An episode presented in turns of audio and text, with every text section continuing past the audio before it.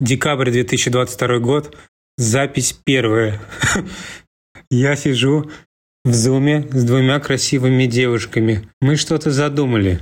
Я слежу за развитием событий. Да ладно. Это просто будет огнище. Я подумал, может, через неделю, потому что, в принципе... Может быть, да, конечно. Просто уже пару месяцев откладывали, поэтому, в принципе... Конечно.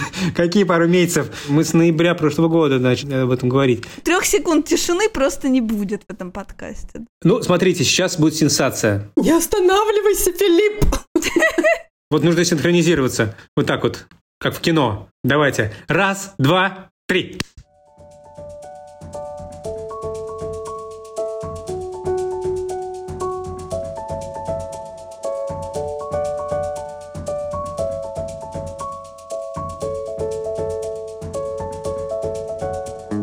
Здравствуйте! Это подкаст «Мам, почитай». Самый детский из всех литературных и самый литературный из всех детских подкастов.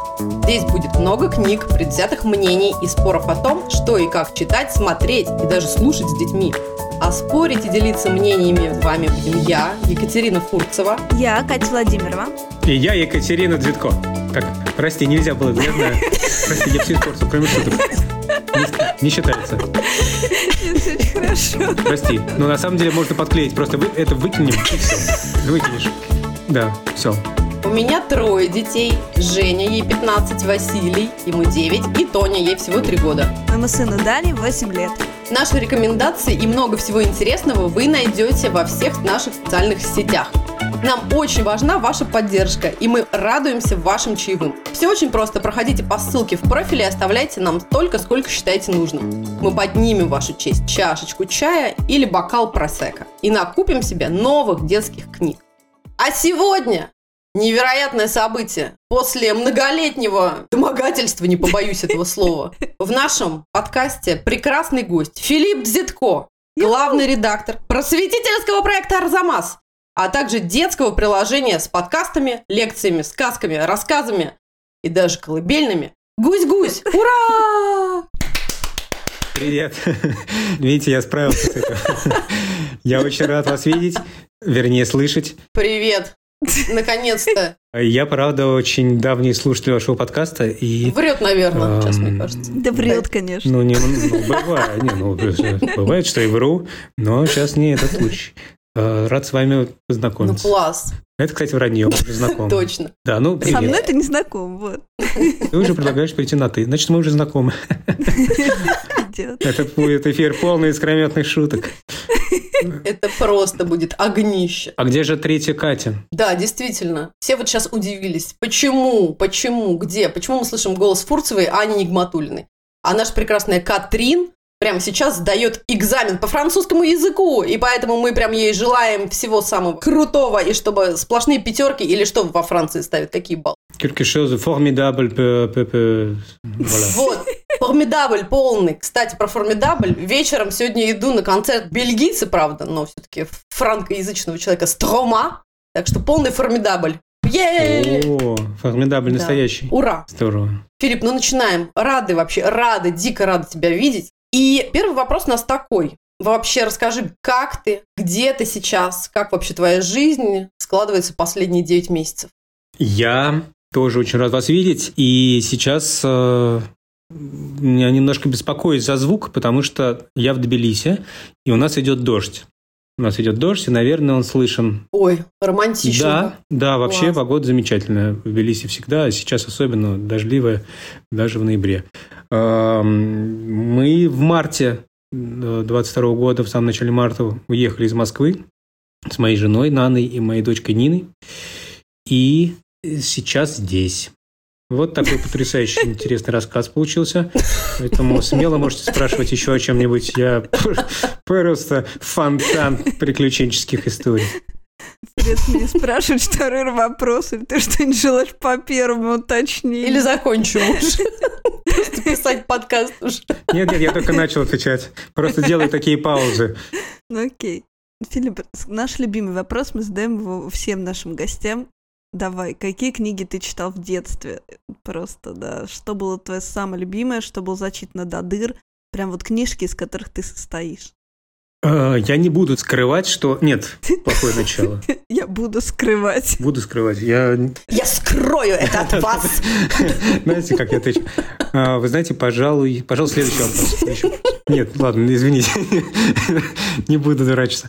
А, Хорошо, скажу вам, а, какие, какие, из каких книжек я состою, какие книжки были в детстве. На самом деле, это довольно сложный вопрос, потому что книжек в детстве моем было очень много. И они прилетали ко мне совершенно по-разному. А, Мне очень много читал книг мой дедушка. Э, Его звали Феликс, Феликс Светов, и он очень любил «Остров сокровищ». И одна из, одно из первых моих воспоминаний такое. Мы с ним сидим в его комнате, и он мне читает «Остров сокровищ», он сидит в кресле. Все как вот должно быть. Такое настоящее детство. И дедушка тебе читает книгу приключенческую. Слушай, это прям, да, набоковское золотое детство. Да, это было очень-очень красиво. А параллельно он мне рассказывал еще о своих друзьях. Всяких друзьях э, юности или зрелости. Жизнь у него была очень богата, полная драматических событий. Он был писателем и рассказывал замечательно. Поэтому под всем этим впечатлением я написал свою первую книгу, которая называлась «Когда мой дедушка был пиратом». И в ней э, внимательный читатель, да даже не внимательный читатель, без особых э, стараний угадывал изначальную основу, а именно «Остров сокровищ». Но вместо Джима там действовал э, мой дедушка и все его друзья. Они занимались всяким пиратским непотребством. Огонь. Папа мой очень любил рассказывать нам сказки, мне с моими братьями. У него было несколько излюбленных книг. Одна из них была книга английских сказок. Вообще, сказкам у меня с тех пор некоторые остались вопросики, скажем так. Не знаю, как вы относитесь к русским народным сказкам. Я их Не очень хорошо. вот, да, да, да. Мне кажется, то, что поколениями людям, живущим на территории России, рассказывают эти истории, многое объясняет. О, да, о, да. Многие травмы берутся у нас от э, этих ужасов. Но английские сказки про мистера Майку, например, довольно тоже жуткие. Совсем иначе, там другой какой-то Да. ужас. Но там еще это сдобрено таким э, специальным британским черным юмором. Я не предпринимал никогда попыток найти эту книгу уже, когда вырос. Если честно, от некоторого ужаса и страха. Но помню, что это было прям жутковато. Но, с другой стороны, папа читал нам Диккенса. И это совсем другая, другая история, совсем другая интонация, другое настроение. Я люблю Диккенса, как ни странно. Вернее, это не должно быть странно. Я просто люблю Диккенса. И, и очень ему за многое благодарен. С Диккенсом у меня связана вот какая еще история. Э, Когда мы были совсем маленькие, мы ездили на зимние каникулы на дачу. И туда приезжали наши такие же маленькие бестолковые та- товарищи. У нас была большая детская компания. Мы катались на санках, все, все приключения зимние, которым сейчас очень сильно скучаешь. Я слышал ваш выпуск, где вы рассказываете о зиме, и очень он меня э, взволновал, потому что э, всего этого сейчас особенно не хватает. Зима связана с детством. Были эти санки, эти э, сугробы, э, снежки и все на свете. И после этого нужно уже спать. Мы ложились в повалку в большой комнате. Мы с моими братьями, моей двоюродной сестрой, нашими э, друзьями. А папа и его друзья на кухне продолжали свое общение. И, как правило, именно папа брался за то, чтобы уложить нас спать, всю эту компанию детскую, чтобы они могли спокойно посидеть и, видимо, повыпивать. Не видимо, а просто безусловно повыпивать с его друзьями. Невидимо. Видимо, невидимо. Абсолютно, видимо, невидимо. И ужасно странно думать о том, что э, ему тогда и его друзьям было тогда, может быть, даже меньше, чем мне сейчас. И я очень хорошо понимаю, как ты поднимаешься на этот второй этаж, и там Марава, орущие мелюзги, и ты должен их привести в чувство. И у папы было супер оружие. Холодный дом. Холодный дом Диккенса. А, И папа доставал «Холодный дом» и начинал читать первые страницы. Те, кто помнит Диккенса, знают, что первые, ну, скажем, 37 страниц любого его романа – это очень основательное описание темного-темного, холодного города Лондон, в котором идет и так далее. Очень много описаний. Это все ужасно медленно разворачивается, действие, казалось бы, никогда не начнется, и ты думаешь, что все уже. И на это и был расчет моего папы. Потому что где-то к э, третьей странице мы все начинали... Все вывихивали челюсть. Да, да, да, все сладко засыпали. И вот, значит, мы потихонечку засыпаем, и вдруг мы просыпаемся от дикого крика моего брата Тимофея, который кричит «Ребята, Апину передают!»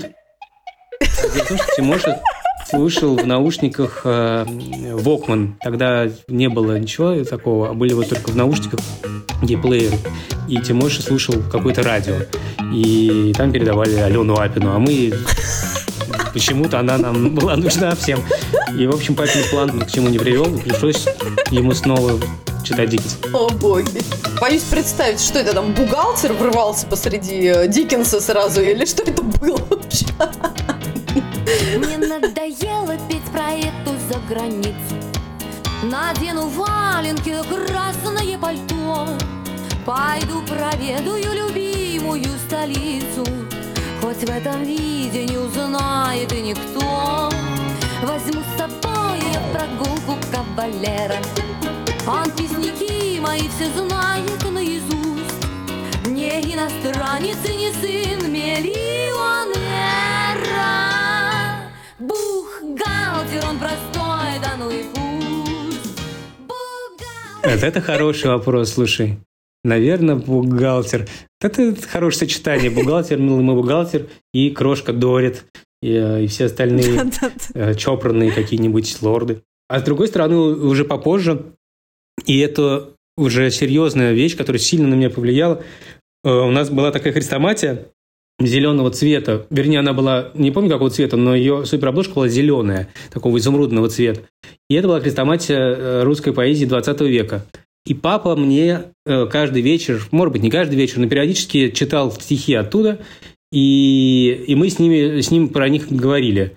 Э, Например, про раннюю Ахматову, где «Сероглазый король» или э, «Я на правую руку надела перчатку с левой руки», да, и мы с ним думали, как это значит, что на перчатку с левой руки, как разговаривали про то, что это такое, чтобы это стало чем-то осязаемым, чтобы ты мог э, Понятным, да, и таким. да, чтобы это стало частью твоего опыта, и, и мы говорили о том, зачем, как они написаны и как они в нас отзываются. И это здорово, потому что стихи требуют внимания, и чем раньше с тобой про это начнут разговаривать, тем раньше ты сможешь с ними себя как-то отнести. Вот, и еще были пластинки. Сейчас моя дочка Нина главным образом им слушает. Э, Ну, и я, когда иногда переживаю про это, что она меньше читает, чем слушает, аудиокнижки или что-то такое. Да, с моим сыном то же самое происходит. ага. Вот, да, да. Или даже гусь-гусь, когда она слушает. Я думаю, что... Ну, ничего, я тоже слушал пластинки. Я слушал Питер Пен или Карлик Нос, а, ну и великую пластинку Али Баба и 40 разбойников. Ты помнишь эти кочаны капусты, да? О, боже, господи, Это ужас, да? класс, что ты помнишь. Да.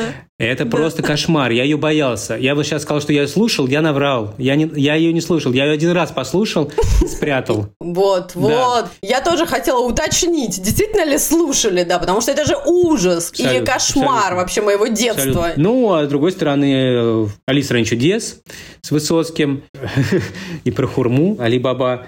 А про ужас, кстати, знаете, какая история? Я покаюсь в ней, и пришло время... Наконец-то. Исповеди. Давай, жги. Да, я, я не в России, могу рассказать об этом. Мне было лет пять, наверное, или шесть. Мне попалась книга Шарля Перо.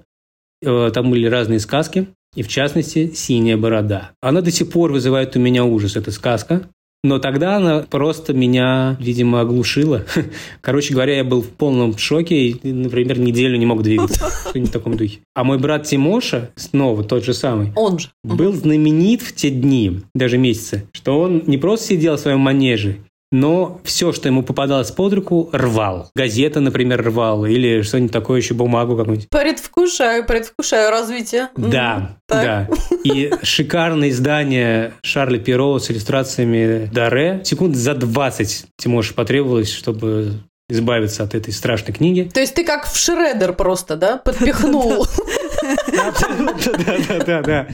Точно. Да. Великолепно. Мне, конечно, досталось. Я ненавижу людей, которые что бы то ни было, с какими бы то ни было книгами делают, э, но есть такой грех. Я сейчас, когда пытался с Ниной договариваться о том, чтобы она читала, я вспомнил, наоборот, очень теплый, жаркий, даже, может, не жаркий, а наоборот такой, знаете, бывает летний день, совершенно восхитительный, совершенно восхитительный. Но когда надо просто делать шалаши, луки, складывать, не складывать. Что с луками делают? Создавать луки. Мастерить. Мастерить, спасибо. Мастерить луки, рыть ямы и в них закапывать что-нибудь, э, разбираться, сколько лап у ну, муравьев. При этом нельзя, не, ты сломаешь ему лапу. Много разных занятий и дел важнейших. Еще середина лета, и ты уже не школьный, такой уставший человек, который «А, жаждет, а, лето, а, а». но ты еще и не истерик, который думает, ну вот скоро уже школа, каждый день приближает. Нет, середина лета.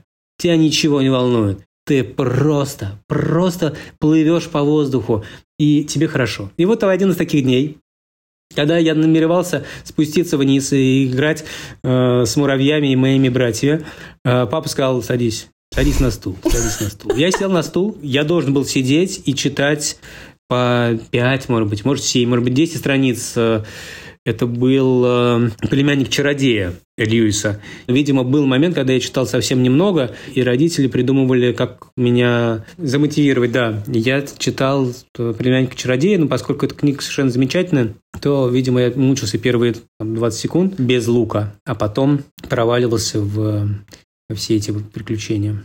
Филипп, сколько Нине? 56. Что?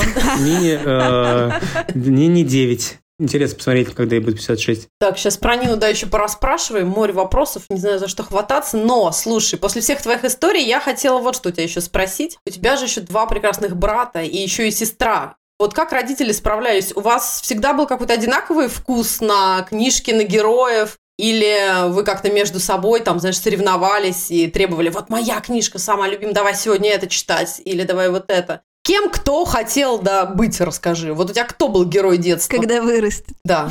И выросли в итоге. Ну, смотрите, сейчас будет сенсация. Как выросли братья Дзитко, расскажи нам, нам нужна сенсация. Я старший брат. Сенсация такая, я старший. В этом и есть вся сенсация. Потому что обычно э, версия такая, старший Тиша, Тихон, Тише, конечно, да. Да, да. Поэтому прекрати нам врать. Мы и так все знаем. Тимофей, наверное, средний, ну, а я, ну, это, это как-то непонятно, да. Так вот, э, правда иначе устроена, дорогие друзья. Все ровно наоборот. Я старший, я 82-го, Тимош 85-го, Тиш 87-го. Пусть самые талантливые наши слушатели сами считают. И, В общем, разница между нами какая-то есть в годах.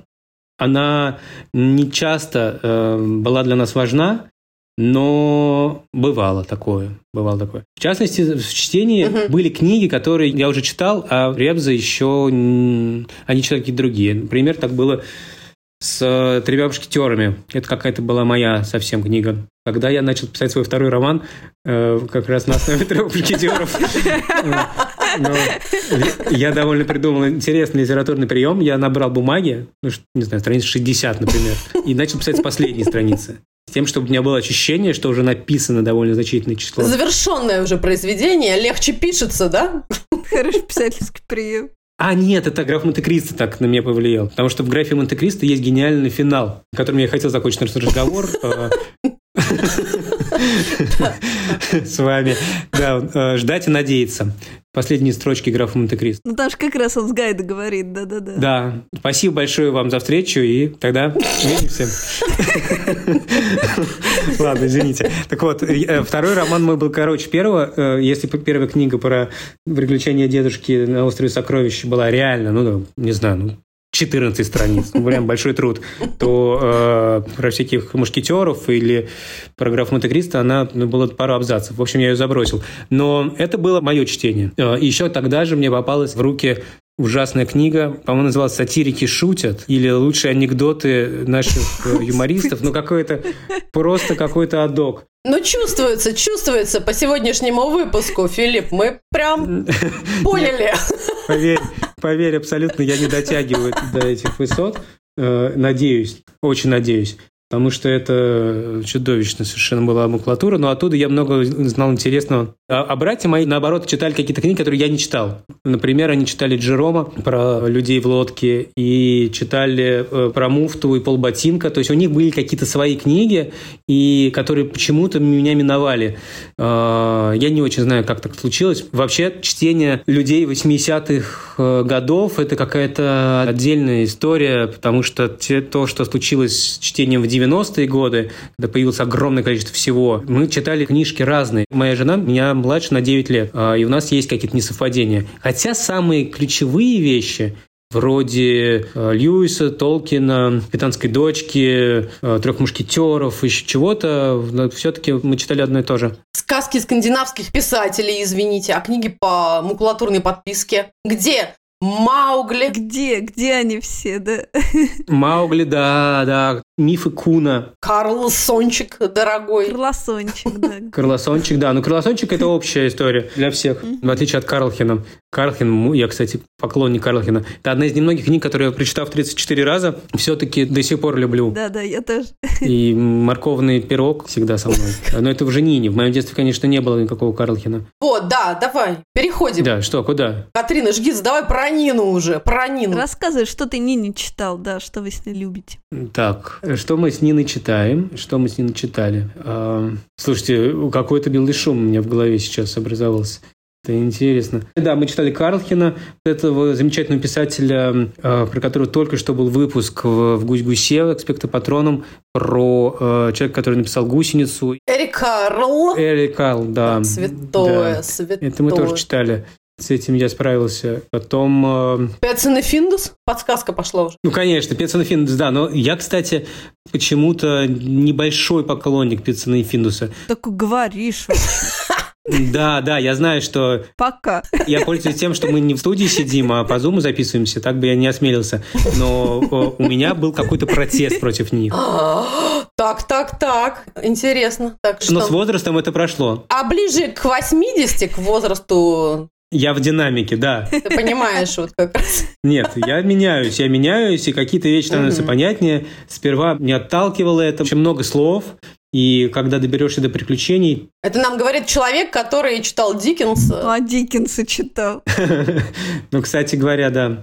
Вот в детстве был Жюль Верн, а сейчас его, про него редко услышишь.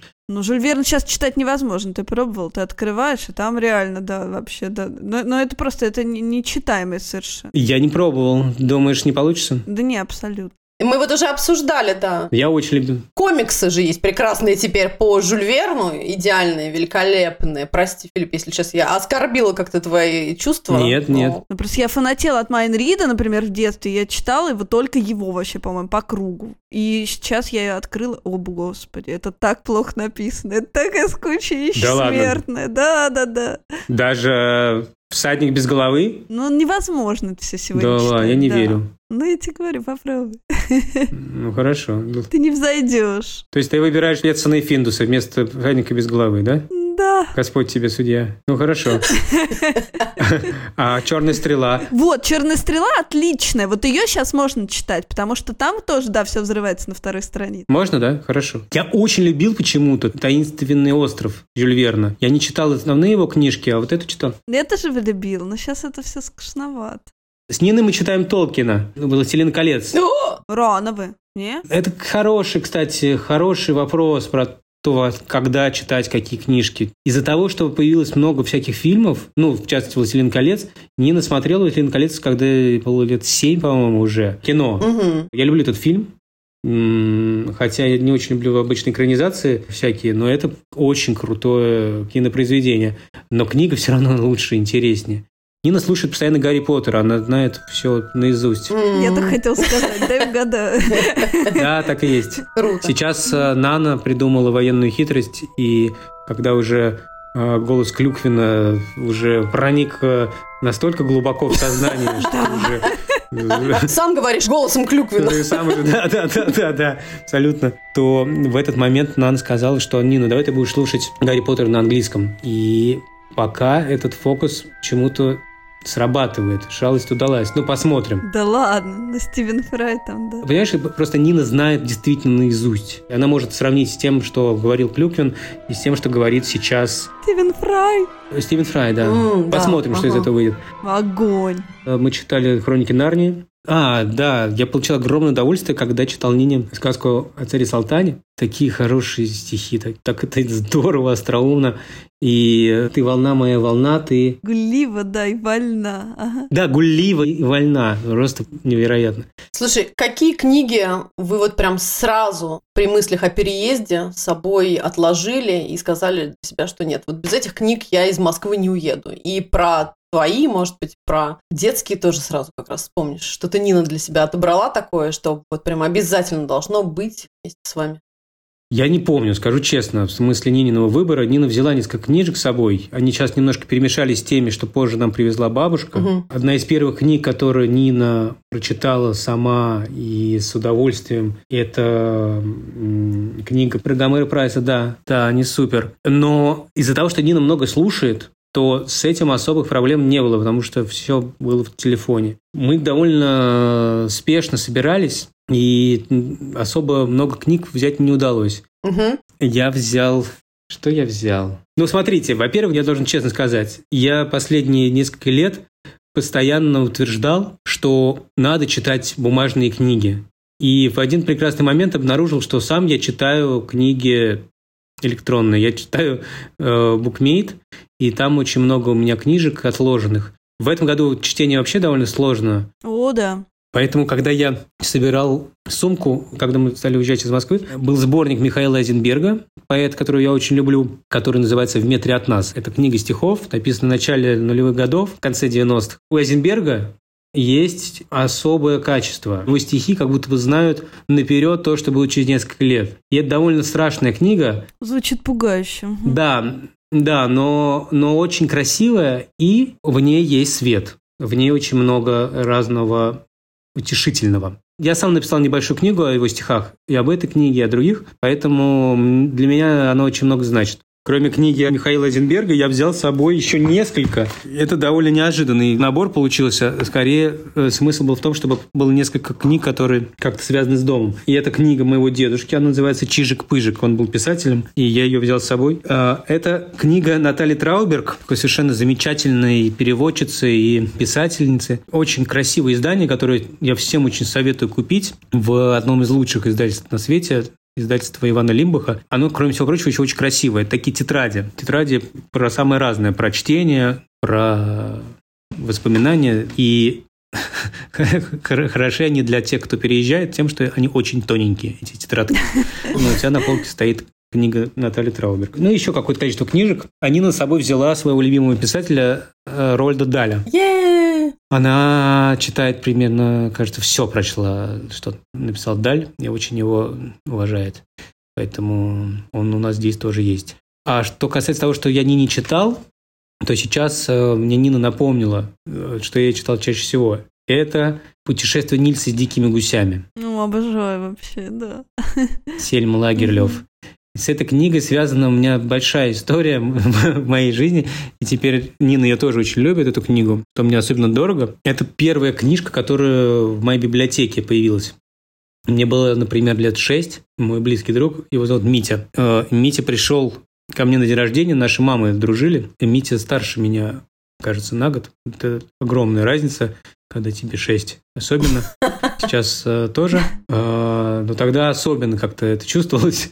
И я с огромным уважением и сейчас, и тогда прям даже с почтением относился к Мите. И Митя пришел первым на мой день рождения, сказал, я принес тебе подарок. И дал мне приключение путешествия Нильса с дикими гусями. Очень красивая книга с иллюстрациями Олега Васильева. И Митя сказал, вот, держи, но я сейчас у тебя ее заберу. Я говорю, как, что? Он говорит, «Ну, Прости, я на 12 главе, а, мне осталось еще 53 страницы, я не успел прочитать. И он ее забрал.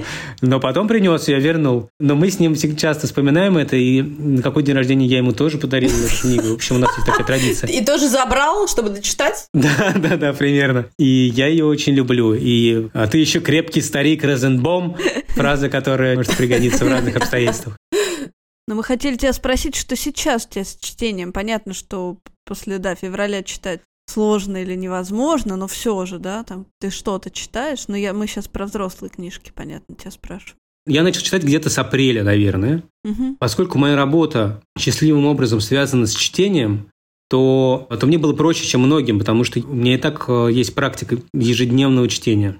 Другое дело, что то, что ты читаешь по работе, то, что ты читаешь как бы для себя, э, я говорю как бы, потому что в нашем случае, в случае людей, которые работают в Арзамасе или в Гусь-Гусе, наверное, сложно проводить жесткую линию между тем, где заканчивается чтение для себя, а где для работы. Все это какая-то одна общая жизнь. Мгм. Да, и мне было в этом смысле проще. Мгм. Я стараюсь себя, не побоюсь этого слова, заставлять читать каждый день по нескольким причинам. Во-первых, это просто часть того, что называется потрясающе веселым словом рутина, Э, когда ты э, для того, чтобы выйти из каких-то своих состояний, создаешь себе ритуалы, какие-то традиции. И это очень здорово помогает. Часто тебя останавливает, когда нужно делать что-нибудь большое. Большая книга «Три поросенка». Как же я ее осилю? А, Но если ты обещаешь себе, что будешь читать по одной фразе каждый день, то в какой-то момент ты обнаружишь, что ты прочитал уже две страницы, хотя собирался только одну фразу прочитать. Но даже прочитав одну фразу, ты уже молодец, и тебе есть за что себя похвалить, и ты стал чуть ближе к финалу этой совершенно фантастической истории. Не спросите меня без всяких спойлеров, не расскажу. Но все закончилось очень-очень хорошо. Я читаю каждый день и читаю очень много всего разного. Кажется, в этом году я не закончил ни одной книги. Мгм. О, во-во, да. Да, это очень странная история. Э, Она меня, не могу сказать, что огорчает, меня очень огорчает, потому что в конечном итоге это про внимание. Я думаю, что э, вообще самая важная на свете вещь – это внимание. Внимание одного человека к другому, внимание человека к самому себе, к своим э, настроениям, состояниям, переживаниям и к, к тому, что нас э, окружает. Насколько ты этому отдаешься и насколько ты обращаешь внимание на то, что с тобой рядом или то, что внутри тебя. Вот, например, есть прекрасная книга «Путешествие с моей тетушкой» Грэма Грина. Я вообще люблю Грэма Грина, и мне кажется, писатель, который сейчас многим может подойти для возобновления чтения. Но эту книгу я не захотел заканчивать, потому что мне было очень хорошо с ней. И, может быть, кстати, дело не во внимании, а дело в том, что ты какие-то вещи не хочешь оставлять. А нет, я вру. Есть книга в этом году, которую я прочитал. Ага, ага. Это э, книга Уилки Коллинза «Лунный камень». Лунный камень, е Это совершенно поразительно. Я уже, мягко говоря, не 12-летний господин. Да-да, мы видим. Мне, правда, больше, чем 12 лет. И, казалось бы, лунный камень немножко уже не по возрасту. Но слушайте, это такое наслаждение. Просто всем советую. Даже если вам, как и мне, чуть больше 12, например, 40, просто бросайте все и читайте эту книгу. Это один из первых детективов, в котором куча всего придумано. Придумано то, что называется ненадежный рассказчик, в котором есть несколько ненадежных рассказчиков, в котором Симон, то есть э, с разных сторон рассказана одна и та же история. Это детектив, история любви и страшные индийские раджи, и экзотика, и все, чего хочешь, и английский юмор, английский колорит, и все такое прочее. Эта книга мне она ужасно помогла. Всякий раз ее открывая, я все время удивлялся. Я правда читаю Луки Коллинза. И она мне помогла как-то начать читать и другие книги тоже. О, круто. Те книги, которые я люблю, поэты пишут стихотворения изнутри какого-то большого отчаяния, говорят о, большой беде, но стихи знают, настоящие большие стихи знают больше, чем тот, кто их написал. И э, те стихи, которые я читаю в этом году, так уж мне везет, или так уж устроена в принципе поэзия, они всегда про то, что добро сильнее и свет побеждает. И после 24 февраля это стало просто необходимым чтением. И я имею в виду стихотворение Юлия Гуголева, я имею в виду стихотворение Михаила Айзенберга. Вот последних лет айзенберговские стихи. Есть э, книги, и есть стихи, и есть фильмы нарастающего обаяния. То есть э, то, что ты вот ты читаешь, и ничего не происходит. Ты еще раз прочитал, и что-то начинаешь слышать. И на третий раз ты как Алиса проваливаешься в нору, и ты видишь другой совершенно мир. И ты настолько богаче становишься. И так тебе становится, ну, не скажу лучше, сложнее, э, в хорошем смысле слова, что этот труд не напрасный. Вот, это второе, наверное, чтение, которое со мной происходило в этом году. Филипп, ну расскажи же нам незамедлительно, как был придуман Арзамас, как все это получилось вообще? Я сидел... э, Нет, я лежал на диване. Под яблоней. Примерно, да. Я перестал работать в журнале «Большой город», которым пять лет был главным редактором, и вяло перебирал разные возможности будущей биографии. Ничего э, ослепительного они не предвещали. Поскольку я защитил диссертацию, у меня есть некоторые филологические фантомные боли и разные желания заниматься наукой, оставленные из-за работы редактором. Сами знаете где. Да, да. Мы с Катей познакомились в журнале Esquire. Именно Esquire меня совратил с пути человек, который занимается наукой, потому что когда ты сидишь в архиве, читаешь Василия Жуковского, письма Алексею Мерзлякову, а параллельно думаешь о всяких новостях, новостной ленте, это совершенно разный ритм жизни и разный тип работы, разный тип размышлений и всего прочего. Я ушел, собственно говоря, из Esquire и написал диссертацию. И в тот же день, по-моему, когда я ее защитил или нет, в смысле защитил, это я помню, но в тот день или нет, я не помню, меня позвали стать главным редактором журнала «Большой город», и я там пять лет работал. Я думал, что есть мир истории, истории культуры, и есть мир даже не журналистики, а журналов, и какого-то современного способа рассказывать истории, который было бы здорово как-то соединить. И у меня было много разных гипотез. Я хотел сделать сайт, который бы рассказывал бы э, день за днем весь 20 век. Вот давайте с 1 января 900 или 901 года будем рассказывать все, что происходило, с привлечением всего на свете, и звуков, и видео, и хроники, и текстов, и стихов, все на свете. Ну а был, помнишь, этот проект 1917 в итоге? Да, да, да, да, да. Ну, это немножко другая штука, но в ту же сторону, да. Поскольку уже тогда началась цензура и стали уничтожать свободные медиа в России, я хотел сделать такую вещь, что ты можешь подписаться на журнал 905 года, например, или 912. Нива. О, круто. Да, абсолютно именно Нива. А, И мы делали репринт, может быть, с каким-то комментарием.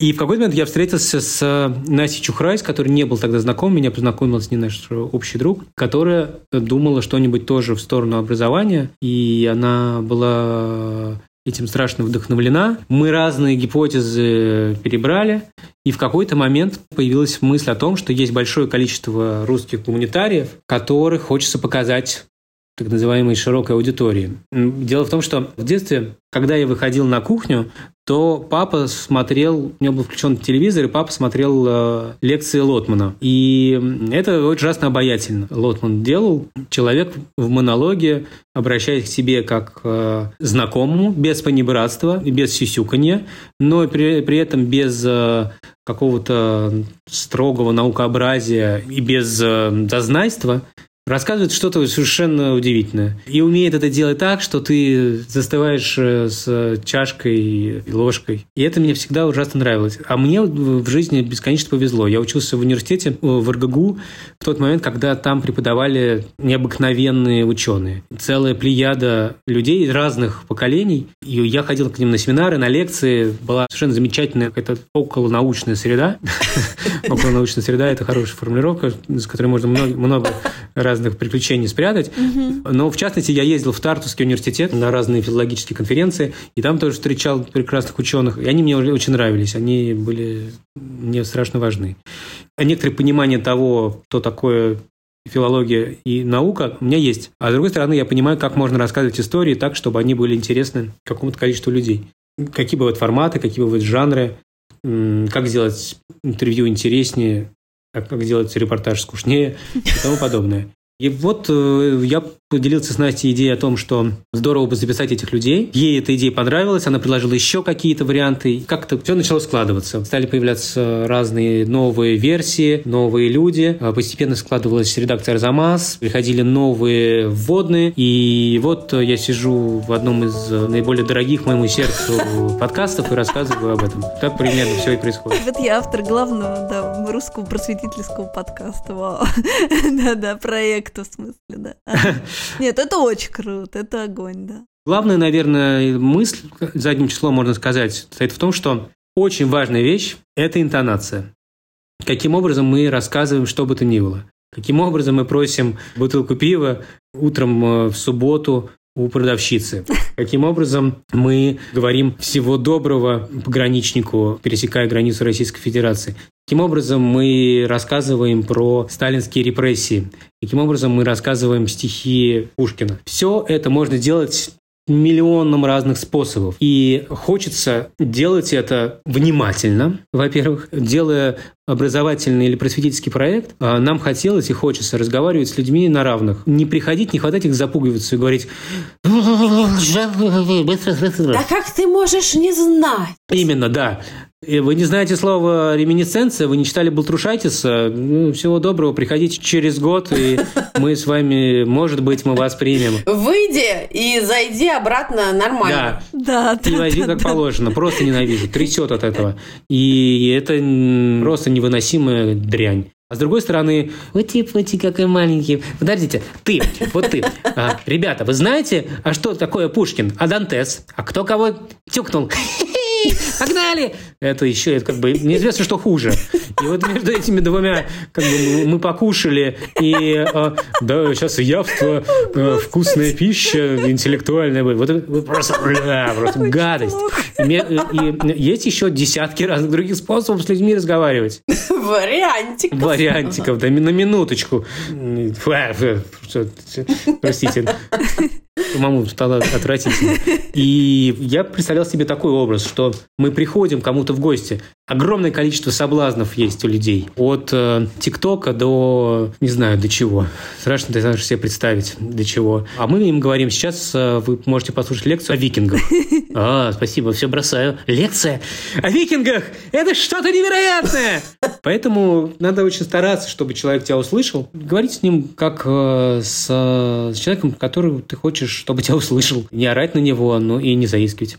Вторая штука – это про объединение. Есть э, история, э, вот есть наука, и есть э, журналистика. Давайте мы Стараемся это объединить. В журнале Esquire был, был во-первых, такой журнал, и там была такая рубрика, которой занималась Екатерина Фурцева, один из величайших фоторедакторов в истории. Э, Эта м, рубрика называлась «Красивая женщина рассказывает анекдот». В мире есть э, 274 тысячи... Нет, на самом деле преувеличиваю. Просто 274 вещи, которые Екатерина Фурцева, наша с вами общая знакомая, терпеть не может. На 17 месте находится рубрика «Красивая женщина рассказывает анекдот». Потому что где-то уже на 12 номер этой рубрики э, Кате приходилось тяжко с ней. Зачем я стала об этом рассказывать, об этом удивительном факте, в котором наверняка она врал где-то уже 10 раз? К тому, что, что придумал наш э, главный редактор э, Катей, э, тогдашний главный редактор журнала Esquire Филипп и наш друг. Есть формат э, глянцевого журнала. Например, красивая женщина рассказывает анекдот. Давайте мы оставим формат, но вытащим из него ерунду. Выкинем оттуда сам глянец. А внутрь поставим то, что нам самим интересно. И это очень правильная штука. Арзамас действует схожим образом. Есть формат лекции, есть формат э, видеолекции. При слове лекция человек уже убежал. При слове видеолекция он уже просто улетел. При слове видеолекция об Балтрушайтисе он закопал себя под землю, завалил холодильниками и сказал, пожалуйста, пожалуйста, только не это. Наша задача была все это перепридумать. Гусь-гусь появился в какой-то степени похожим образом. В том смысле, что почти сразу же, как появился Арзамас, с первых же минут очень хотелось что-то делать для детей. И тут э, нам необыкновенно повезло. Где-то через э, полгода, как Арзамас запустился, мне стали приходить письма с угрозами. Их писала Ася Терехова, которой я тогда не был знаком, и говорила, что «А вы не хотите сделать э, Арзамас, но только для детей?» А вы не хотите сделать Арзамас, но только для детей? Может быть, я даже в какой-то момент я ответил, что да, мы хотим. Мы с самого начала хотели это сделать, но сейчас мы не успеваем, это очень сложно, надо придумать и прочее. Но Ася не останавливалась, и в какой-то момент мы встретились. И появилась сначала детская комната Арзамас, которой Ася занималась. И она на сайте сейчас существует. Там появилась своя редакция, небольшая совсем, с Анной Шур. К этому моменту уже существовало радио Арзамас, которое мы запустили для того, чтобы всем было удобнее слушать аудиолекции. И вы и сейчас можете на него подписаться.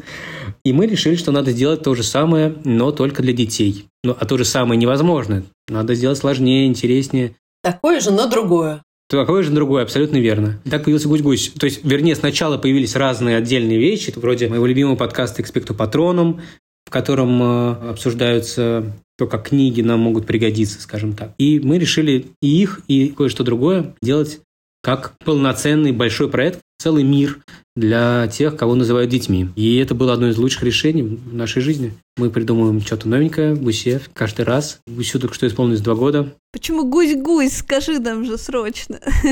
Мы не могли придумать название «Миллион лет», просто «Миллион лет». Бёрдвотчер Борзенко имеет к этому отношение? Вот, не сомневаюсь. Наверняка все имеют ко всему отношение. Саша ведет один из лучших подкастов в мире «Витя видел». По-моему, Ася предложила слово «гусь», а я его решил его удвоить. Или утроить, да. И утроить, да. Я боюсь сейчас сказать что-нибудь не то, потому что все-таки это важнейшие вещи. А я, видите, не очень хорошо помню, но я помню, как мы стали себе это объяснять, потому что, ну, все-таки не самое очевидное название. И сразу же стало появляться много разных гипотез, и одна из самых для меня важных такая. Я пришел к папе моему, он уже очень сильно болел, и я с ним советовался про то, э, что мы собираемся делать новую историю, она ужасно, мне кажется, важной. Мы, наконец, делаем большой проект для детей. У нас есть вариант его назвать Оля Лукоя, у нас есть вариант назвать Занзибар, еще как-то. Да, и, скорее всего, мы назовем его Гусь-Гусь. И папа сказал, ну, это замечательно, ты что, не помнишь? И напомнил мне сказку, которую он мне читал, когда я был маленьким. Эта сказка называется «Тим Талер или проданный смех». Там есть э, момент, когда все уже пропало, и дело дрянь, и надежды особо не осталось. И Тим едет в машине, не улыбаясь, потому что у него нету такой способности больше. Угу. И шофер вдруг начинает напевать, не помните, или произносить «Гусь-гусь, приклеюсь, как возьмусь». Гусь, гусь, приклеюсь, как возьмусь. Гусь, как возьмусь, как возьмусь. Гусь, как возьмусь, как возьмусь. Гусь, приклеюсь, как возьмусь. Приклеюсь, приклеюсь, приклеюсь, как возьмусь, как возьмусь. Приклеюсь, как возьмусь, как возьмусь, как возьмусь. Гусь, гусь, приклеюсь, как возьмусь. Гусь, гусь, приклеюсь, как возьмусь. Как возьмусь, как возьмусь. И становится понятно, что помощь рядом, что друзья близко. Офигеть. И это становится сигналом. И мы понимаем, что в этой э, кромешной безнадеге, в которой он очутился, есть какой-то просвет, есть надежда. И когда папа мне про это вспомнил, Просто великолепно. я подумал, да, просто идеально, так и должно быть. Тогда я решил, что так пусть оно и будет. Потрясно. А у нас как раз, друзья, для всех наших прекрасных слушателей и нашего подкаста «Мам, почитай» и слушателей Арзамаса и Гусь-Гусь есть невероятный подарок совместный по промокоду «Мам, послушай». Пишется в одно слово. Мы напишем это еще обязательно в описании подкаста в наших инстаграм и телеграммах. Так вот, по этому чудесному промокоду все наши слушатели получат 25% скидку при как раз подписке либо на радио Арзамас, либо на Гусь-Гусь, или есть даже еще объединенная подписка, да, Филипп? Да, да. Угу.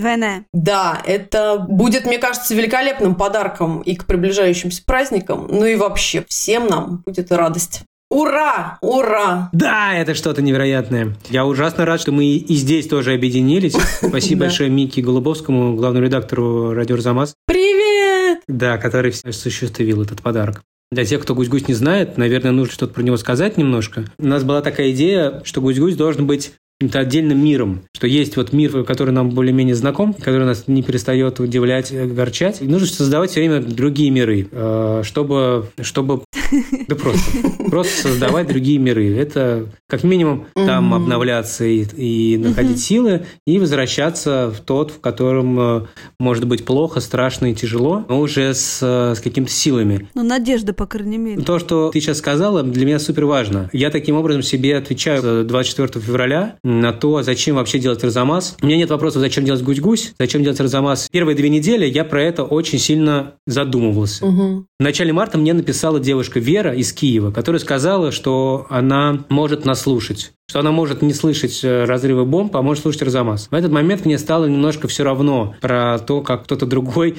думает про то, можно ли рассказывать про скандинавские саги в мире в 22 году. Да. Вот как я про это думаю. Арзамас и Гусь-Гусь э, занимаются двумя вещами. Во-первых, это действительно то, что можно назвать словом эскапизм, то есть уход от э, того, что окружает тебя, в какие-то другие миры, сложные, там, где есть красота, где могут быть негодяи и злодеи, уроды и все остальное. Не знаю, что я так стал сейчас находить синонимы к этим всем словам. Это сложные миры, и там есть надежда, есть красота и все остальное, ты можешь на время забыться. И это, мне кажется, этого не надо стыдиться, и люди должны это делать. И книги пишутся людьми для того, чтобы была эта возможность в том числе. И Илиада – это способ уйти от реальности в том числе. А вторая вещь, вторая задача, которая перед нами стоит, что ли, это то, что до нас жили люди, которые сталкивались с вещами, похожими на те, что мы переживаем, с чувствами, да. эмоциями и вопросами, которые появляются у нас. Иногда кажется,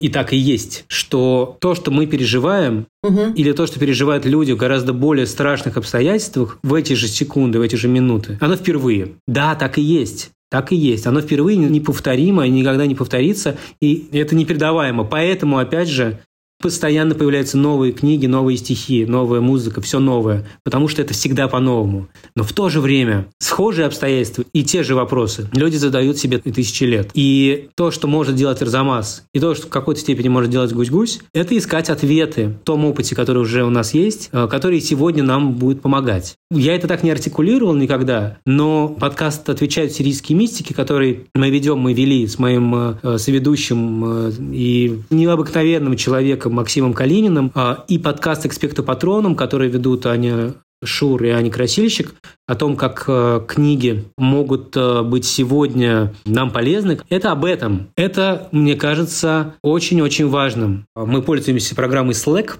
для общения внутри нашей редакции. И внутри этой, этой программы есть канал под названием «Фидбэк Гусь-Гусь». Чаще туда пишут дети, и это самое необыкновенное чтение которое в этом году мне выпадало, читал я много всякого. Там бывают самые разные вопросы. От того, что делать, э, если хочешь быть э, космонавтом, или можно ли, как губка Боб, отращивать свои конечности, как быть, если тебя никто не понимает. И там есть такой вопрос. Сохраняю пунктуацию и орфографию.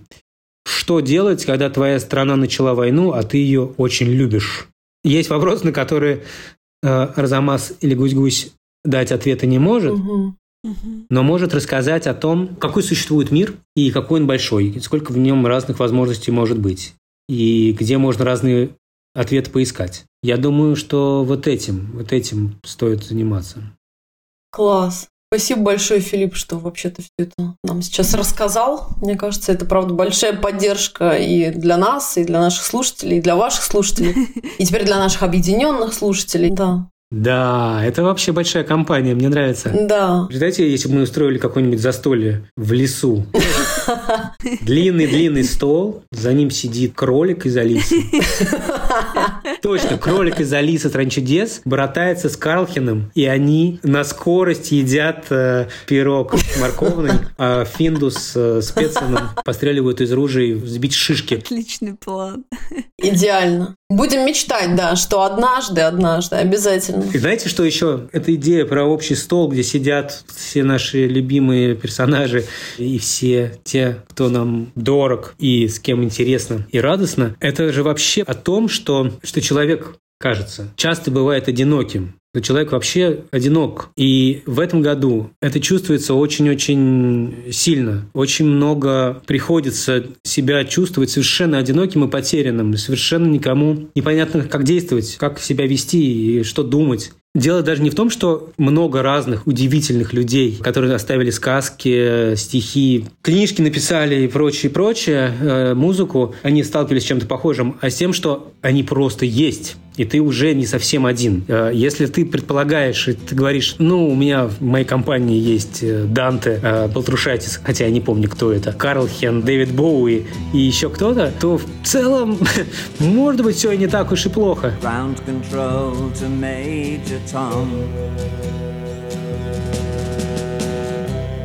Ground control to Major Tom.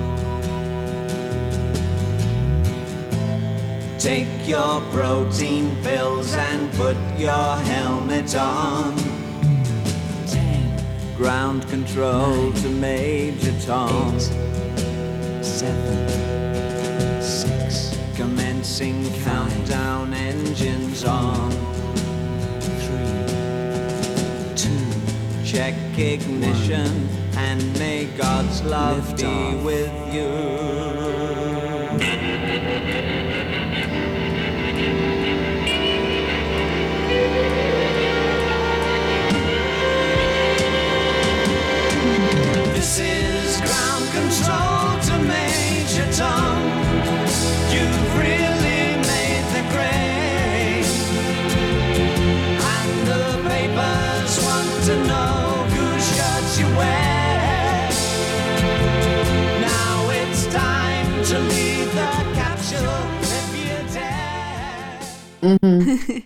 Да, Филипп, как мы говорим, если ты прочел Гарри Поттера, ты больше никогда не будешь одинок. Да, это так. Точно. Во, точно. Да, да. И хочется, чтобы это нас, нас держало. Прекрасно. Я очень рад с вами поговорить, что-то, кажется, уже три с половиной часа монтажа. Я рад, Кать, что тебе заняться, чем в ближайшие годы. Как говорит наш общий друг, материал много, материал хороший, не монтажный. Е-е, да. Катька, давай, да, три с половиной часа прошло. Да, супер, спасибо тебе, правда. Спасибо, Филипп. Друзья, это был подкаст «Мам, почитай», а вместе с нами прекрасный Филипп Дзитко, главный редактор радио «Арзамас», и Гусь-Гусь, и я, Екатерина Фурцева. Слушайте, я забыл рассказать. Вот я балда. Ну ладно. Я начал писать детскую сказку. Она называется «Когда я был». Я вам ее пришлю. Ладно, пока. Вау! Все, таки все, пока. Нет, подожди, сиди с нами. И я, Екатерина Фурцева. И я, Катя Владимирова. Мы будем очень рады, если вы подпишетесь на наш подкаст, конечно же, еще на подкаст Арзамаса и Гусь-Гуся. Поставите нам 5 звездочек везде, где вы нас слушаете. Расскажите про нас своим друзьям, а еще с нами поделитесь своими впечатлениями, книжными находками. Мы все-все-все читаем и будем очень рады вашим чаевым. Просто проходите по ссылке в профиле и оставляйте ту сумму, которую считаете нужной. Задавайте нам вопросы, делитесь своими мнениями и читайте детские книги. До встречи, друзья. Пока! Пока. Счастливо. Давай теперь бодрее, веселее. Говори. Радостно. Счастливо! Ей, пока! Победит! А что я сейчас делаю? Я, я нажимаю Да, на сохраняешь этот чудесный файл. Держи его, да. Мам, почитай!